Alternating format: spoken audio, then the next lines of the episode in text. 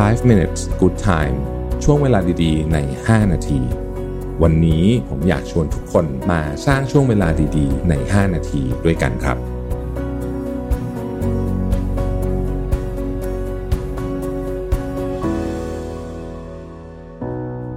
สวัสดีครับ5 minutes นะครับคุณอยู่กับประวิทย์ หาญอุตสาหะครับวันนี้ผมเอา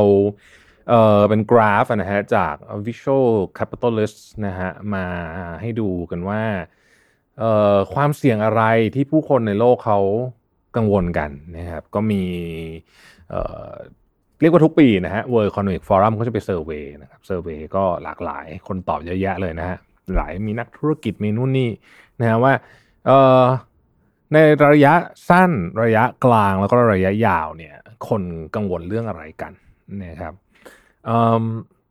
เขาชื่อว่า WEF Global Risk Report 2022เพื่อใครอยากจะย้อนกลับไปดูปีอื่นนะฮะเขาก็จะทำช่วงนี้แหละต้นปีนะครับเรามาดู time frame ช่วงระยะสั้นก่อนนะฮะระยะสั้นเนี่ยนะฮะคนกังวลเรื่องเกี่ยวข้องกับ Extreme Weather 31% Extreme Weather คือสภาวะที่เกิดขึ้นจากอากาศแปรปรวนสูงๆเช่นยกตัวอย่างเช่นอยู่ดีมีไฟป่าใหญ่ๆขึ้นมาหรือมีพายุเยอะๆนะฮะเรายังไม่ได้พูดถึงเรื่องโลกร้อนนะหมายถึงว่าอันนี้เป็นเหตุการณ์ที่แบบกระทบเลยอ่ะคือมีปุ๊บแล้วก็กลายเป็นหายนะเลยนะครับอันที่สองก็คือว่า livelihood crisis นะฮะอันนี้ก็เป็นเรื่องของว่าอันนี้จริงๆมันมาได้จากหลายสาเหตุนะครับสมมุติมาจากโรคร้อนทำให้เราต้องน้ำท่วมย้ายบ้านอันนี้ก็เป็น livelihood crisis หรือว่าการเนี่ยโควิดนะออกจากบ้านไม่ได้นะฮะนี่ก็เป็นที่คนกังวลไล่ๆกันลงมานะครับอันที่3คือ climate action failure นะก็คือว่าอย่างที่เราทราบกันดีว่าตอนนี้เนี่ยทุกประเทศไม่ใช่เกือบทุกประเทศทั่วโลกแล้วกันนะครับก็มีความพยายามเนาะในการที่จะแก้ปัญหาเรื่องของสิ่งแวดล้อมทุกคนก็มองเห็นแล้วว่าถ้าไม่แก้ตอนนี้แล้วก็เรื่องใหญ่มากแน่นอนเนี่ยนะฮะแต่คนรู้สึกว่าไอ้มาตรการที่จะทำนี่มันจะเวิร์กหรือเปล่านะครับที่เหลือเนี่ยนะฮะก็จะมียังมีความกังวลเกี่ยวกับเรื่องโรคระบาดอยู่แต่ไม่เยอะละนะฮะมาอยู่ที่อันดับ5แล้วนะฮะ 5-6 นะครับมีความกังวลเกี่ยวเรื่องความแตกแยกในสังคมนะฮะนี่ก็พอสมควรทีเดียวมีความกังวลเกี่ยวกับเรื่องหนี้นะครับมาใกล้ๆกับความกังวลเกี่ยวกับเรื่องของความปลอดภัยทางด้านไซเบอร์นะฮะคนเริ่มตระหนักมากขึ้นว่าเดี๋ยวนี้มันมีไอ้ข่าวโดนแฮ็กโดนอะไรกันทุกวันอะไรแบบนี้เนี่ยนะฮะแล้วก็มีความกังวลเกี่ยวกับเรื่อง Digital Inequality นะฮะความไม่เท่าเทียมกันของการเข้าถึงทรัพยากรเชิงดิจิทัลนะครับอันนี้คือความกังวลโดยภาพรวมอีกอันหนึ่งนะฮะมีคนกังวลเกี่ยวเรื่องของฟองสบู่นะว่าจะมีฟองสบู่แตกในตลาดบางตลาดหรือเปล่านะครับอันนี้คือระยะสั้น 0-2 ปีนะฮะ 2-5 ปีต่อจากนี้ผมรวมเป็นกลุ่มๆให้เลยแล้วกันนะครับว่าคนกังวลเรื่องอะไรที่นำโด่งมาเลยเนี่ยคือตระกูลของพวกโลกร้อนแล้วก็ตระกูลของแอคชั่นที่คิดว่าเขายังเชื่อว่าอาจจะยังไม่ค่อยได้ผลก็คือสิ่งที่รัฐบาลต่างๆพยายามทำหรือว่าหน่วยงานต่างๆพยายามทำเนี่ยคนรู้สึกว่ามันจะได้ผลไหมนะกลัวว่าความตั้งใจว่าเนี่ยทำแบบนี้แล้วจะช่วยทำให้อุณหภูมิไม่เพิ่มเกิน 1.5 องศาเนี่ยมันจะไม่เวิร์กเราว่างั้นเถอะนะครับเรื่องต่อมาจะเป็นเรื่องเกี่ยวกับสังคมฮะว่าเขามีความกังวลเรื่องว่าความแตกแยกในสังคมแล้วก็วิถีชีวิตแล้วกันนะฮะจะถูกทำให้ไม่เหมือนเดิมนะครับลองลงมาในระยะกลางเนี่ยคนก็จะกังวลเกี่ยวกับเรื่องของหนี้สินนะครับหนี้สินต่างๆนานาพวกนี้แล้วก็ตามมาด้วยพวกความขัดแย้งนะฮะระหว่างประเทศมหาอำนาจอะไรพวกนี้เป็นต้นนะครับแต่ถ้าพูดถึงระยะยาว 5-10 ปีเนี่ยท็อป 5 ทั้งหมดเนี่ยนะฮะเป็นเรื่องเกี่ยวกับสิ่งแวดล้อมหมดเลย